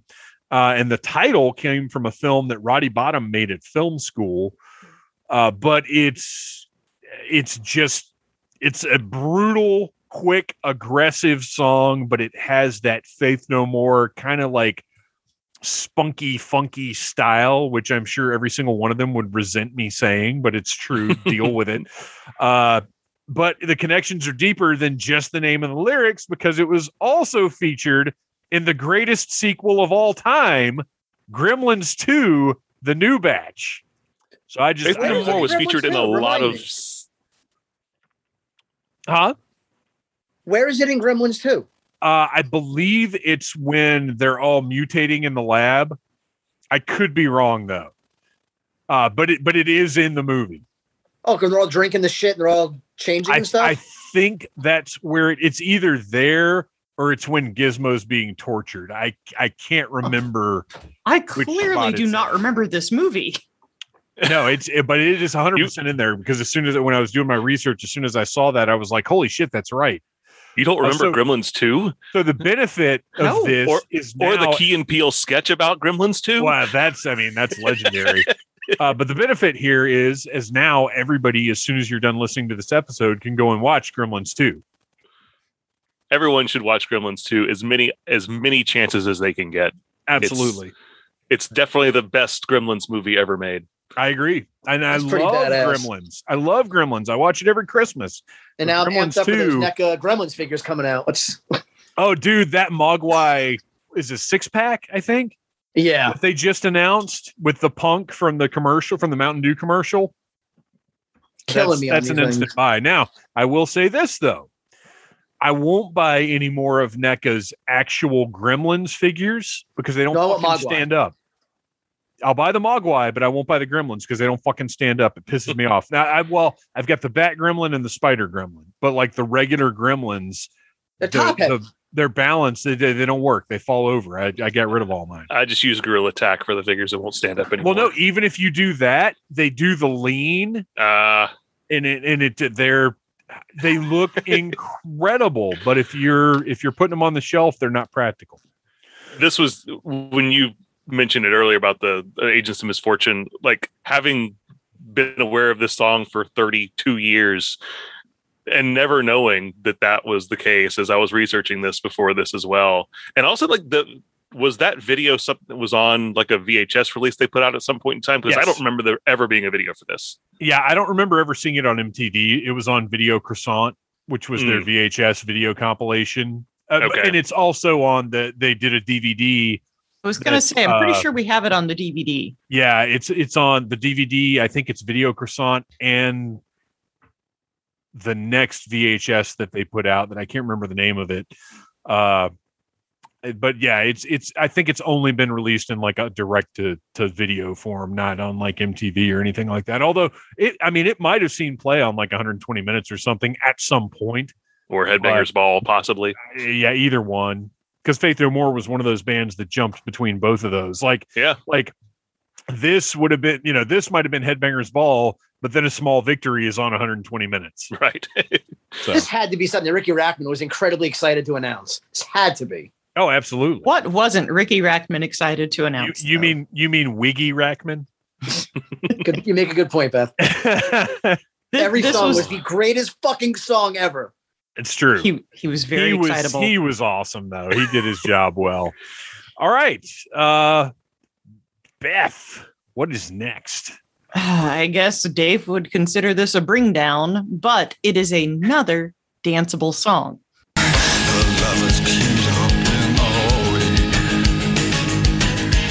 I heard him scratching at the door.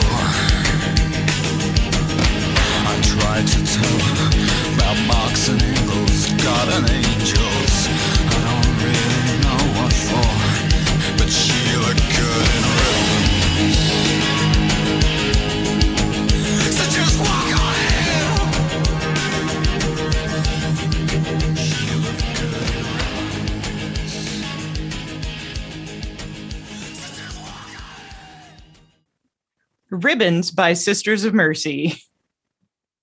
Uh, it is not a 20 minute song like a remix of Temple of Love, but it is still danceable. And it is, I think it's just over five minutes long. And the reason I picked this was of the many, many, many great songs that are on the 1990 album Vision Thing. This was the one that creeped me kind of out when I was a kid. Not a kid, but you know, young ish, a teenager. Um, it's very dark, and I'm not entirely sure what it's about because at some point he mentions uh, Marx and Engels, so it could be a political song. Flowers on the Razor Wire could be something political, but at the time I did not think that. At the time, I thought flowers on the razor wire and she looked good in ribbons meant that some girl was getting cut the hell up, but also singing about it. So pretty dark. Um, Unless we forget incoming. I know you were waiting to say that. Which also probably has a war kind of a theme to it as well. But Sisters of Mercy, if you're if you're not a fan, that's fine. I get it. But they were for for the dark gothy kind of stuff, they were very glam and very slick. And all their videos were very black and white and cool. And I mean cool if you're into goth glam. But they weren't your typical just sad goth. They were glam they were goth. bombastic. They were so bombastic that they got the great Jim Steinman to produce multiple songs in their catalog, including one from this album, More, uh, which this is Vision Thing is a masterpiece from start to finish. Um, probably their second best album, if not their best. So I actually have surprisingly heard this song, which is Ooh. shock. I usually never do. Um, well, you know, you- you're I gonna lose thought I a was smile when I cutting tell too you. deep for you. Well, no, you're gonna lose a smile when I tell you where. Uh, there's um there's um there's a place in, in in Jersey. It's called Black Betty's. It is a strip club that has like like alternative and like goth girls, and this is in heavy rotation there. So I've heard. so I've heard. That makes sense. Yeah, That it, makes My, sense. my husband would love to come visit you. Taking awesome- down some notes right now. It is an awesome club. Holy shit. If you boys ever come to Jersey for some horror conventions, we'll we'll take a detour for seven or eight hours and uh I uh I, I all I can say is I I get it, but this one was not for me. Again, And again, there's- fantastic guitar work. Some of my favorite guitar work in rock music is specifically by the Sisters of Mercy, but this song in particular. And there is some Sisters of Mercy I dig, but this one it didn't. It uh, I I sat and I listened to it and I was like, huh, that's weird. I didn't that didn't do anything for me because that like I said, there are Sisters of Mercy songs that I'm like. Oh wow, this is cool. Who is this? Oh, it's Sisters of Mercy. Of course it is, because that's the only people that sound like this. And this one just didn't. I don't know. It it didn't connect for me. Uh, but but it is very appropriate for what we're doing here. Definitely falls in line. This is it, the final round. It is time to go spooky or go home. Noel, kick us off. so we, uh, I think we initially envisioned this when we started doing this as the speed round for the last round. It doesn't always turn into a speed round, It never turns into a speed round. But I figured I'd save this one because this is one that you can really fit into a speed round because uh, I'm going to go back. The version that I'm talking about here comes from 1998. We actually talked about it earlier.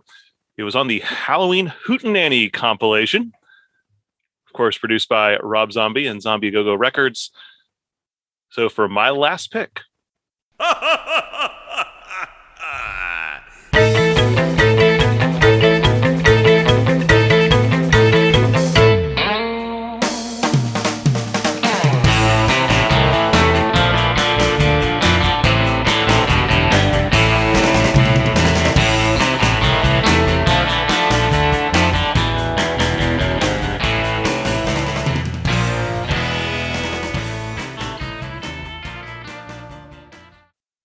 This is the Los Straitjackets version of the Munsters theme.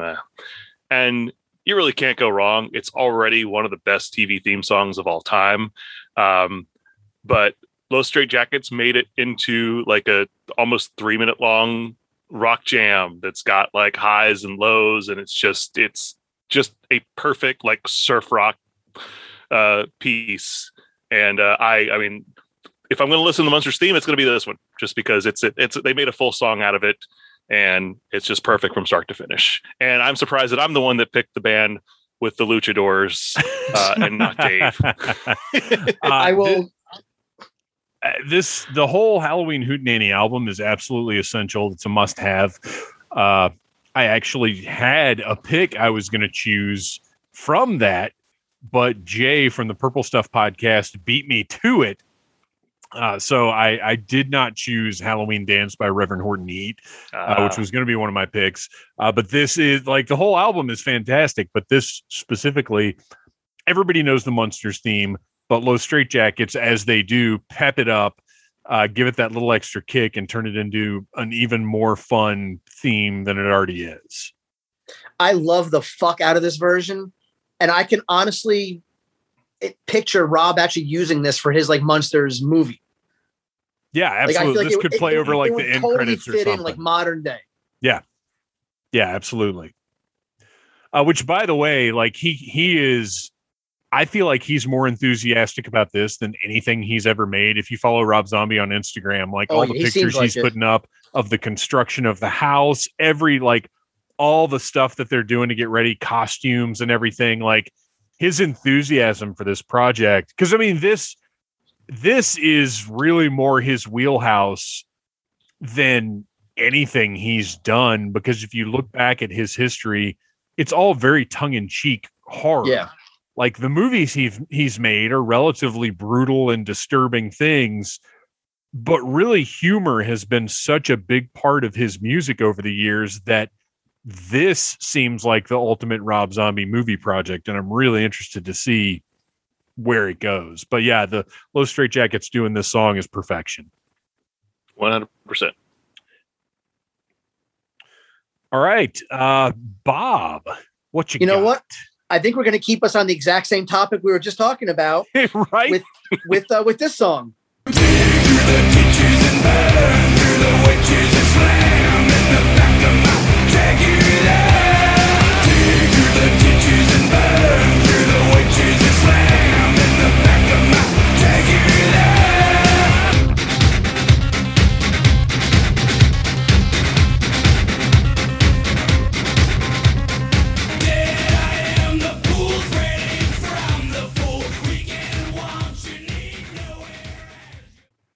That's Rob Zombie's Dragula. Uh, kind of a basic bitch pick in a way because it's so obvious, but at the same time, like you you can't not have Halloween without something like this. And I'm going to take it a step further before we even discuss the song. The whole album could be on a Halloween playlist. yes If you have the CD, the CD book is probably one of the greatest like CD booklets of all time. Such a good tribute to like the old EC comics. Taking it a step further, he re-released the album a couple years later with a DVD that he made Yeah. videos for every single song, so you could watch the entire album. Ew, why would you? Through. I'm sorry. No, what? What? oh it's No, Beth's- nothing. it's Beth's what? turn to get riled up No, nothing. What? That's what. That's what we're here for. What? Come on. Nothing. Just just wondering why you would want to watch all of Rob Zombie's songs on TV. It- it's Ever. more because like if you've like he turned them all into so it's like this just like this one long like visual kind of thing. That so it's not even like it's him performing the songs. Like like this video is just him literally in Dragula like horribly acting over the top Well, like but the, th- exactly the funny thing about the video he's not in dragula because yeah dragula get it. So it is the coffin shaped uh like dragster yeah car they couldn't get Dragula. He's in uh what is what is that one called? The something Oh, coach right? The creep the coffin uh, coach isn't it is it the coffin coach? I think that's I right. think. but but yeah they're not in dragula in the video but it doesn't matter because it's fun it's goofy it's horror. Uh and yeah that album cover like that's just a the the hellbilly deluxe album cover is just a halloweeny image. It just is. Yeah. amazing love- Basil Gogos' painting. Yes. Like I said, Yeah, the whole the whole CD, the whole booklet, there's like fake ads for masks and comic they books. could have and- released that as like a, a Fake ads for standalone like music. magazine thing We Uh, have sorry, it's not here. sad. We have to Nobody have a ever- whole round nobody now ever- of of Rob Zombie and Munsters related songs, right? That's that has to be the rest of the round since we've got two Beth, now. Beth, what do you got nobody ha- nobody has ever cried themselves to sleep on a toilet while listening to Rob Zombie. So it goes without saying. If you get me drunk enough, I will cry myself to sleep because I will be upset about listening to Rob Zombie. Beth, you goes without count. saying. I love this pick. Rob Zombie is is an artist that I, I absolutely love without reservation. Uh, and some some little anecdotal things to go along with this song. Uh, when I used to work for a wrestling promotion called Monstrosity Championship Wrestling, I was the announcer, and there was a what MCW was. They would take local independent wrestlers, and uh, a guy named Shane Morton, who's uh, does all kinds of different stuff. He would make them up like monsters, and they would go wrestle. So we had a uh, a wrestler named Simon Sermon. His monster persona was Dragula, and he was a flamboyant vampire, and he would come swishing out to the ring with his cape, and he had fangs and vampire makeup and everything, and he would come out to Dragula. Obviously, he would. Well, there was no coming out for this guy. He was out, but uh, that was his big entrance. And then it's also worth noting Dragula has been used in tons and tons and tons of movies, including this month's Needless Commentary, which you will. Uh, oh, wait, by this point, you will have already heard. So, uh, Idle Hands, uh, which, if you didn't listen to that episode, check it out. It came out last week, uh, but used in in that movie as well. It's, it's, it's just a fantastic song, as is every Rob Zombie song. I Not a fan of the last album. phone a To friend. be honest with you. I actually Jason like Wilson will back me up. I didn't love Venomous Rat Regeneration Vendor or whatever it was, but I think the new one, the Lunar Injection Kool Aid Apocalypse Theory or whatever the fuck it's called, uh, I actually really like the newest one. A I'm the opposite with you. I like the last one better than this one. This Oh, one, like I had it on in the car for the first time, and I couldn't tell where the song breaks. Whereas, like, is this the same song? Well, it's uh, you know, there there are those artistic subtleties that Rob Zombie brings to the table, the minutia, uh, and his his performances that they're. I mean, I, I I, can't I love even- Zombie no matter what. I, I think can't even keep going.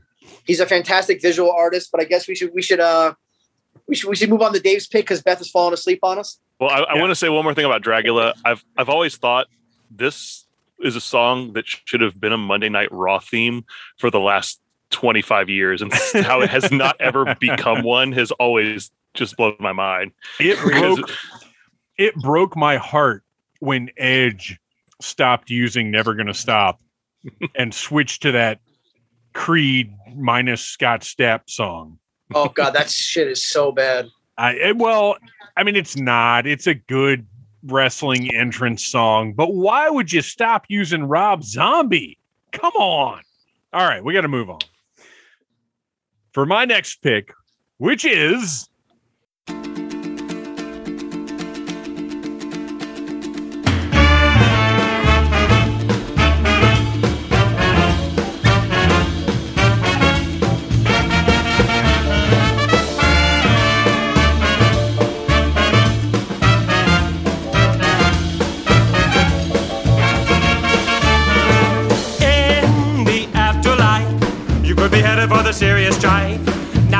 The scene all day, but tomorrow they'll be held to pay.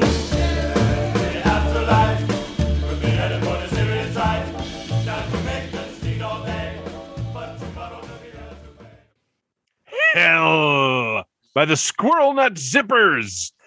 Uh, absolutely phenomenal band. If you don't own any of their music, go buy all of it, including their Christmas album, because you may just need that for reference in a couple of months here. Um, I, this song was a big deal when it came out. Uh, it was released in 1996 from their album Hot uh, and it was played at the Masquerade, which I worked at at the time, on swing night every single night. It was a big hit because it's peppy, it's upbeat, but it has a little extra zest that a lot of the sort of big band music that was being played at the time didn't have.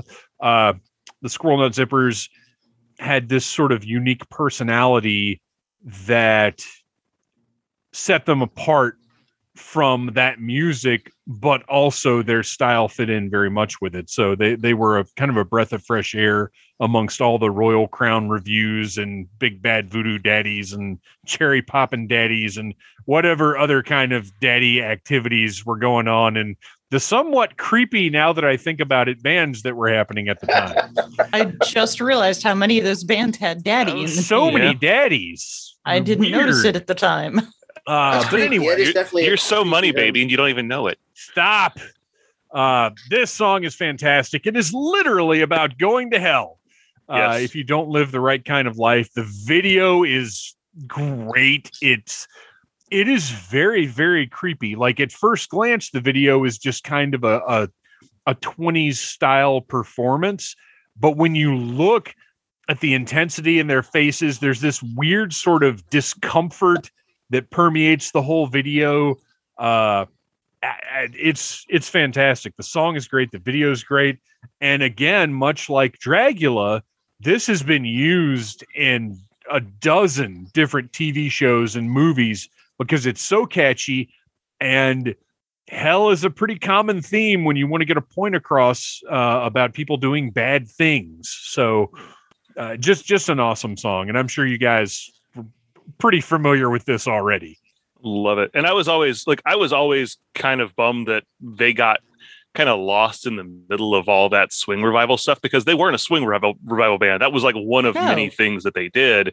They were doing like Delta blues and, you know, and bluegrass type of influence. I mean, there's a whole bunch of different genres that they were doing because I remember like uh, uh, falling in love with them on their first album. And then when this album came along, I was actually like really shocked that this little band from North Carolina is suddenly getting major MTV airplay because Well, this that- song aesthetically fit with all that other stuff that was out at the time. that was the thing is I, I didn't look at it so much as them being lost in the shuffle as them actually being lucky enough to get mixed in and swept up with that whole movement because they really it really kind of didn't make sense that they were but it gave them some success some notoriety and you know they got their time on MTV which otherwise they you know probably never would have gotten aside from being played on 120 minutes at 1:30 in the morning But it, but it, what they wind up becoming a punchline because of it because now people were like, oh, you, I- you remember that five minutes back in the 90s I- where no, swing I was feel- a thing? See, I feel like they escaped that. I don't feel like it. You know, it- To- now. well, to us, yes, but I think to the mainstream public um, on the net, well, I don't think the mainstream public. to with Boo Daddy and Cherry Pop and I, Daddies. I don't know how much the mainstream public acknowledges any of that anyway.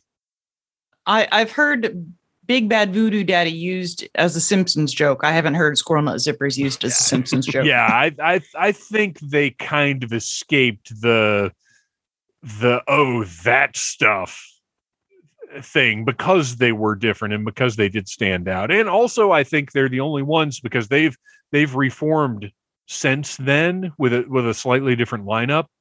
Uh, and they're they're still out there making music. And I think most of those other bands, I can tell you this, uh, uh, four or five years ago, the Cherry Poppin' Daddies were scheduled to play the Lilburn Daze Fall Festival, and then got canceled because th- somebody realized Cherry Poppin' Daddies was not the most family friendly na- band name in the world. but, but there was actually a sign up. It was hilarious. So that's The- that's where those guys are. The one that Weird Al Yankovic got to parody finally was the Cherry Poppin' Daddies. Oh, geez.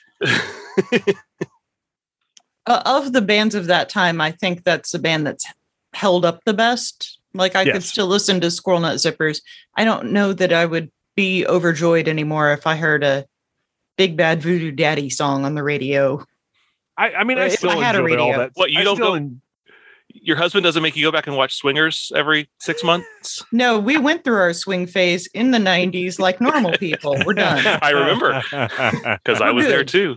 Yeah, I tried to watch Swingers again a few years ago, and boy, it's is it, intolerable. it's Yeah. not uh, no, uh, it's not easy to watch. No, no, it's it's you can't do it.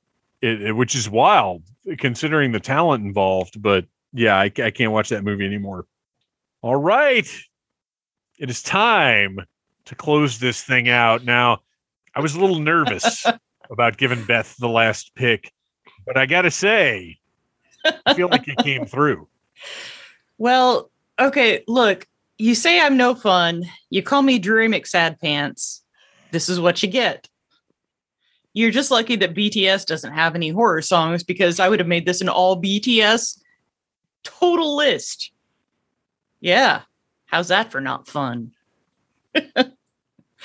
so, for my last pick, to prove that I am not Dreary McSad Pants, I went with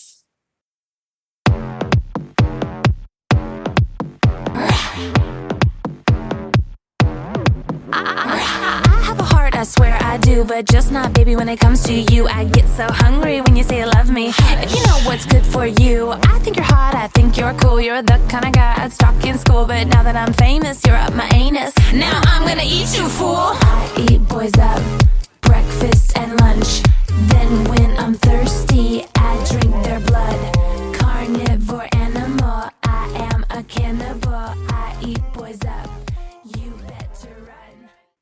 Cannibal by Kesha. And and when this popped up in the chat, I I out loud said, "Oh yeah," because I am oddly enough, I am a fan of Kesha. I, you know, surprisingly, I know this will shock and amaze you that I heard Kesha from my husband. Yes, I, I am really super surprised by that. Probably not somebody I would have picked up on my own right away, but um, you know what? She's fun. she stands out amongst amongst the artists that she might get lumped in with. Uh, she, you're right. She's fun. She's She's weird. Different. She's weird. Yes. He's She fucking wrote hot. a let's be song about being a cannibal. and yes, she is. She is very hot. Well, she was. If I'm remembering right, I feel like she was one of Conan O'Brien's favorites because I think she showed up on his show a lot. Uh, and that was kind of where I found her because it was clear that Conan legitimately enjoyed her and her music. And I was like, well, if Conan is this enthusiastic, there's something here. And that's where I was kind of like, okay, yeah, she's she's kind of a weirdo. Well, but she doesn't take herself overly like serious about either. Uh, Like, yes. like, like, like, Mm-mm. like, like she's the one telling the joke about herself more or less, and like she Mm. totally gets it. That's what it's supposed to be. It's supposed to be fun. And this is a song about literally eating boys. Yes. Uh, what Is it weird that the song this- kind of? Is it weird that this turned me on a little bit listening to it? Because it kind of did. I'm not gonna lie. a little bit, but you know, I I It- get it. Are you a, That's are you probably a why fetishist? What it. is this? I, I wish I could answer that. I really don't know, but I was I was, I was like, yeah, this is kind of it's kind of nice. Well, I've I'd heard oh. all her her hit songs before. You know, they're not new. But when I heard this one and I heard the words "Now that I'm famous, you're up my anus," and then she literally goes into talking about eating boys for breakfast, and then you know you think it's a some kind of a simile or a metaphor, but no, she drinks their blood and and she literally think you know is a cannibal in this song, and it's like you know what? All right, fine, I'm here for it. I'm actually surprised I did not know this song because I I know a fair amount of you know Kesha's more popular hits, but this was the first time I'd heard "Cannibal" was when you posted it in our in our group chat. Um, yeah, it's it it it uh consistent, uh, just like the rest of her stuff. It is definitely a lot of fun, and it's I didn't realize it was 11 years old. Yeah. They should. It- that's that's what really made me feel like uh, at the end of Last Crusade when the guy chooses the wrong cup and drinks out of it. it- Like a lot of these picks made me feel like that. Uh, because to realize that this song Monster that was new to me is 10 years old, this song Cannibal, which I had heard but wasn't like at the forefront of my consciousness that was older than that. I really did feel like I was just melting and withering away. Uh, well, nothing made me feel older than on our last show when we did uh party rock anthem. Um, or no, it was, Oh, it yeah. was uh, uh, the other song by LMFAO, uh, "Sexy and I, Sexy and You Know It." Sexy and I I Know was It. like, oh, it was like, oh, this song came out like three years, no, ten, yeah, ten years ago. that's Mhm. brutal. That, that was brutal. that was when my heart just melted. I was like, I'm gonna die tomorrow. so so really the the point of this whole Halloween playlist is the, We're all the- gonna the die. true the true scariness is how close to death we all are. Yeah, but then we can come back and be ghosts and just do this again as like as like ghosts. Then we I can wa- make a real spooky playlist. I want to come back as a ghost that is a background dancer in Kesha videos. That's my goal. That's what This I conversation is just has just given me my idea for my first song for next year's list. So. Excellent. I'm writing that down now. Well, that is a heck of a way to close this thing out. I think Beth chose a banger for the final song. This is Cannibal is how you want to go out. Uh, but before we go, we got to go around. Where can we find you guys on socials and what are you up to? Bob, let's start with you. uh, hit me up on Facebook and Instagram at Bob Burkart, one word. Um, I got Monster Mania in um, Oaks, Pennsylvania, coming up in a few weeks with a bunch of the uh, cast of Halloween. Christina Ricci is going to be there. I'll be there all weekend selling my glow in the dark art, glow in the dark magnets, and after that, I'm taking a bit of a break for a few months, and then uh, gonna swing back into it. That's pretty much all I got going on.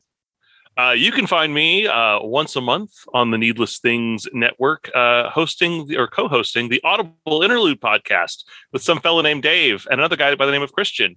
Uh, we talk about GI Joe. Uh, you can also catch uh, some stuff on the interwebs on dorkdroppings.com, my home on the internet that doesn't get updated much, but as I like to say, is older than Google. And tons of content.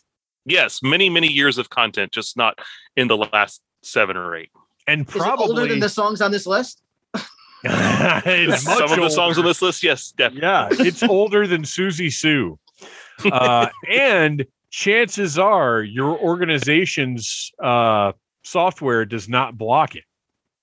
That's that's probably true. And finally, Beth, where can we find you? What are you up to? Well, I am uh, occasionally, apparently, talking about Nightmare on Elm Street movies now online. Be you you are now the host of uh, the the Freddy's Ready podcast. I will be posting links to those when they go up. I've already done uh, a podcast, rec- well, a, a virtual panel recently with the Classic Track crew, which has led to me becoming the Freddy expert. links Sure. up when that happens. Uh, but until then, you can tune into the Execute Chapter 66 podcast where we talk about Star Wars books. You guys, thank you for sitting down and talking about spooky Halloween music once again. Uh, we will be back in a couple of months to talk about spooky Christmas music. Wait, maybe it's not spooky. Maybe Or it's maybe something is. else. Maybe yeah, it will maybe be. We'll, maybe it will be spooky Christmas music. Who knows? You'll have to See, now I have a challenge to find out at least one spooky Christmas song. and one spooky Christmas song. Perfect. it will happen. Thanks a lot, you guys. As always, thank you so very much for tuning in to the Needless Things podcast. Thank you in advance for sharing this episode, this show, this labor of love with your friends, your family, your acquaintances, anybody who you think would enjoy the Needless Things podcast. We've been going for quite some time now, and without your support, well, I guess I would probably just keep doing it because I love making podcasts. Um, Halloween is right around the corner, and it is just over a week away. And I hope everybody is having some fun doing some spooky stuff, if that's your thing. Uh, if you're just sitting there impatiently waiting for Thanksgiving, uh, I don't know why you listened to this episode. Uh, and there will not be a Thanksgiving music episode. I'm sorry. What would that What would that consist of? Would it be like football songs? Like, uh, what what football teams have theme songs, don't they? Or is that just college football? I have no idea and don't care. Song, I, I turkey songs, like the Gobbledygookers theme song, "Turkey in the Straw," uh, and that would be kind of it, I guess. Anyway, thanks for listening, you guys. Uh, I hope you're having fun. Hope you're enjoying things. Please check out the Needless Things YouTube channel. Uh, it is it is the new i mean we're still doing this every week well this you know three of this and one audible interlude but uh, that that youtube channel is something i've really got hopes for it's just a matter of figuring out what exactly needs to be done to, to give it some steam but it's, it's doing pretty well uh, we're getting new subscribers all the time we're on track uh, to, we're exceeding my expectations anyway so that's a lot of fun so do your part subscribe share tell your friends about needless things And uh, stay tuned. Lots of fun still on the way. I love you guys. You have been listening to a Needless Things podcast. You can follow Needless Things on Facebook, Twitter, Instagram, and at needlessthingspodcast.com. Love you. Mean it. Uh huh.